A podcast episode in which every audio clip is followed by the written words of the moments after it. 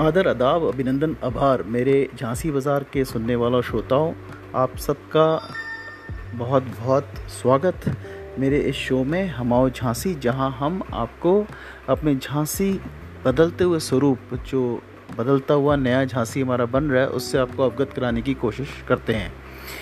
आपको मालूम होगा, पिछले कुछ सालों से यहाँ पर एक झांसी का सिंगल, एक लौता ओवरब्रिज, फ्लाईओवर, सेतु, जो आप कहना चाहें उसे, वो बन रहा था।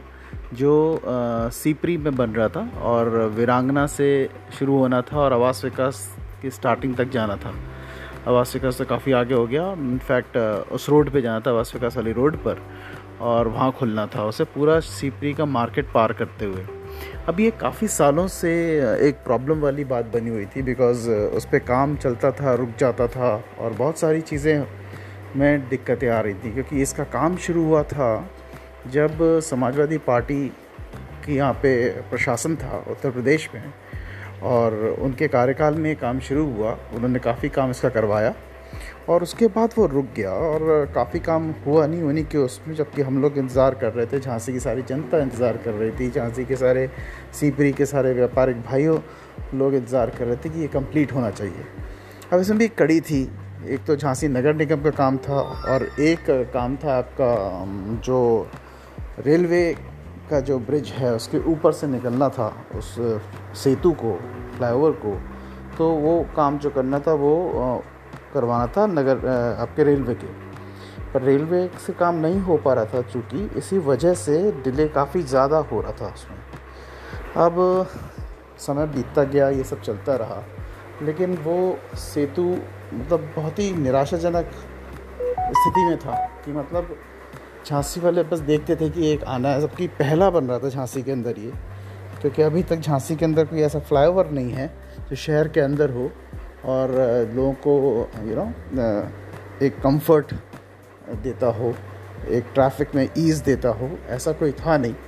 और ये काफ़ी दिनों से और उस उस जगह पे ज़रूरत भी थी इसकी बिकॉज़ पूरा अंदर सीपी की जो मेन रोड थी, वो पूरी जैम हो जाया करती थी।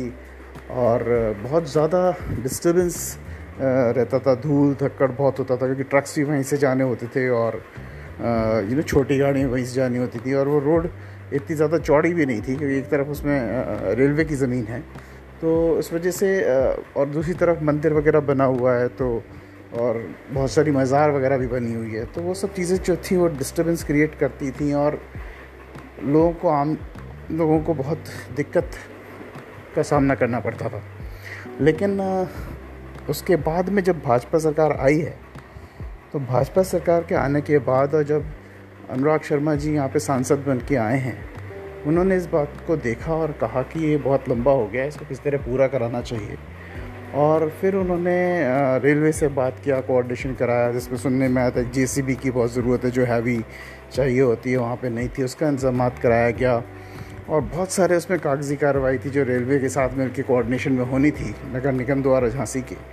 तो वो सब करवाई गई आगे बढ़ाई गई ताकि ये काम जल्द से जल्द हो और इसका कोई नतीजा निकल के आई कंप्लीट हो तो आम जनता को उससे सहूलियत मिले। तो ये चीज़ बड़े अच्छे तरह से हमारे सांसद जी ने, डॉक्टर अनुराग शर्मा जी ने इसे बहुत अच्छे से करवाया और बहुत मेहनत किया इसके ऊपर। और उसका नतीजा ये हुआ कि आज वो सेतु जो है, जो फ्लाईओवर है या उसे ओवरब्रिज बोल लें, वो बन के तैयार है और एक बहुत अच्छी कनेक्टिविटी देता है, जो लोग यू नो रॉयल सिटी से गणेश विहार से, या फिर आप ये कह लीजिए गणेश रेसिडेंसी से आवास विकास से, और इस जगह से सब जगह से आ रहे हैं रस बिहार कॉलोनी से, और जिनको इलाइट जाना है, या जिनको यू नो सदर जाना है। वो बड़े आराम से उस, उसका यूज़ कर सकते हैं, उसका उपयोग कर सकते हैं और कनेक्टिविटी उनको बहुत अच्छी मिलती है। आज वो उड़ते हुए जाते हैं, उन्हें नीचे सीपरी के मार्केट से होते हुए नहीं जाना पड़ता और वो दिक्कत है जो वहाँ के नीचे का रश है, बाज़ार का रश है, वो नहीं फेस फेस करना पड़ता।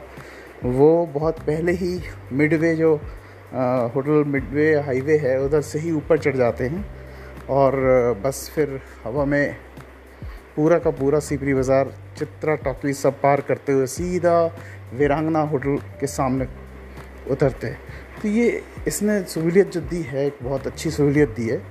और आज ये जो फ्लाईओवर है, जो ओवरब्रिज है या सेतु है, पंडित विश्वनाथ शर्मा सेतु के नाम से जाना जाता है।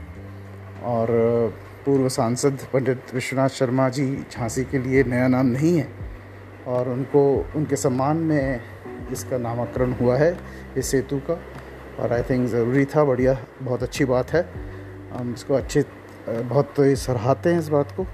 और बहुत ही सहूलियत अगर देखें आप, नीचे जो बाज़ार लगता था पूरा सिपरी का, उसमें सारी व्यापारिक गतिविधियाँ जो होती थी, वो आज बहुत अच्छे से होने लगी। लोगों को नीचे पार्किंग मिल गई सेतु के नीचे।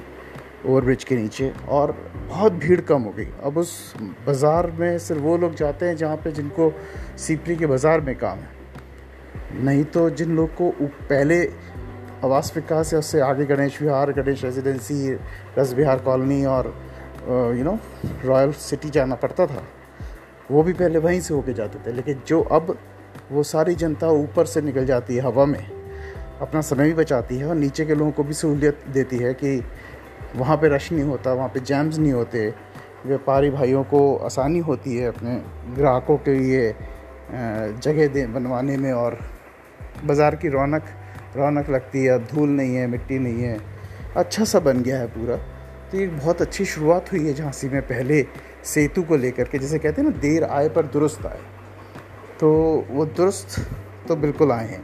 और ये पहला सेतु था, अब एक दूसरा सेतु बन रहा है, जो ग्वालियर रोड पे बन रहा है। और वो फिर से रेलवे क्रॉसिंग के ऊपर ही बन रहा है, जो ग्वालियर रोड की रेलवे क्रॉसिंग है जीआईसी के सामने। हम उम्मीद करते हैं उसका काम बहुत तेज़ी से चल रहा है। हम उम्मीद करते हैं कि भाजपा के इसी कार्यकाल में वो ख़त्म हो और आम जनता को सुपुर्द किया जाए उपयोग के लिए।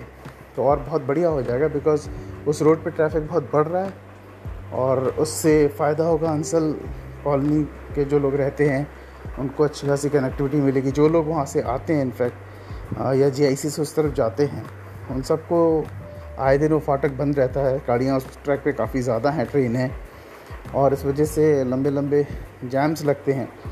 तो आ, मेरे ख्याल से बहुत मदद करेगा आ, जो वहाँ नया बन रहा है। अब देखना ये है कि कितना जल्दी आ, ये सेतु जो है ग्वालियर रोड वाला कंप्लीट होता है और इसको जनता को सुपुर्द किया जाता है उपयोग के लिए।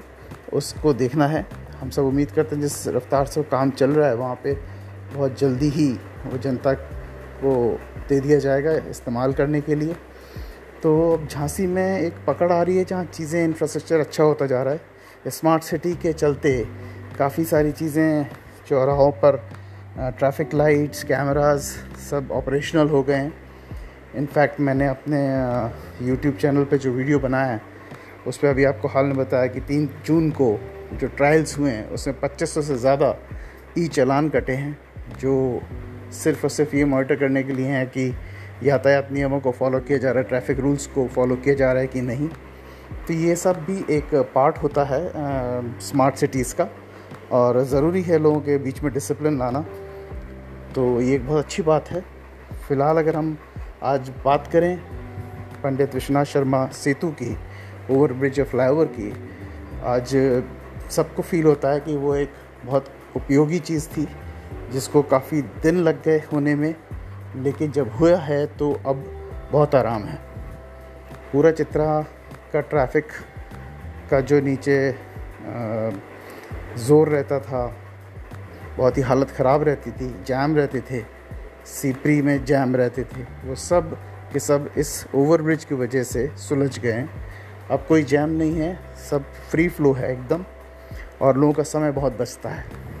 तो मैं उम्मीद करता हूँ, झांसी नगर निगम ऐसे ही कुछ चीज़ें और बना के सामने लाते रहेंगे झांसी वालों के लिए और इससे झांसी वासियों का भला होगा।